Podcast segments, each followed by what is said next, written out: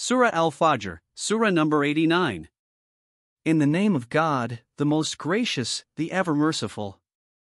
The dawn bears witness. And every ten nights of the moon. And the even and the odd month. And the night also when it departs. That the day of judgment is certain to dawn. Is there some great evidence in this, for any sensible person? Did you not see what your Lord did to the Ad? Those Iram of the pillars, equal to whom? No nation had been created among the countries of the world? And with the Thamud? Who carved rocks in the valley of Qura? And with the Pharaoh of the tent pegs? These were the people who were rebellious in the countries of the world, and spread great disorder therein. So, your Lord let loose on them the lash of his punishment.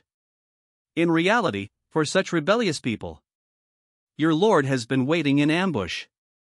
But as for a human being, when his Lord tests him, and for this honors him, and bestows favors on him, he says, My Lord has exalted me. And when he tests him, and for this restricts his subsistence, he says, My Lord has humiliated me. No, this is not for this reason. Certainly not.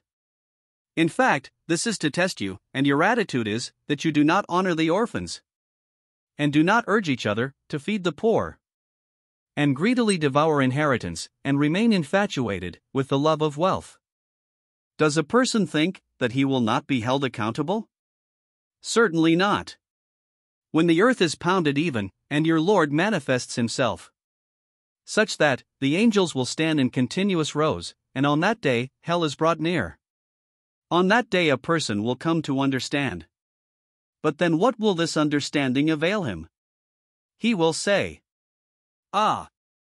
Would that I had done something for this life of mine. Then none shall punish as the Lord punishes on that day. And none shall bind as he binds. To the others, he will say, O you with a contented heart, return to your Lord. Such that he is pleased with you, and you are pleased with him. So, enter among my servants, and enter my paradise.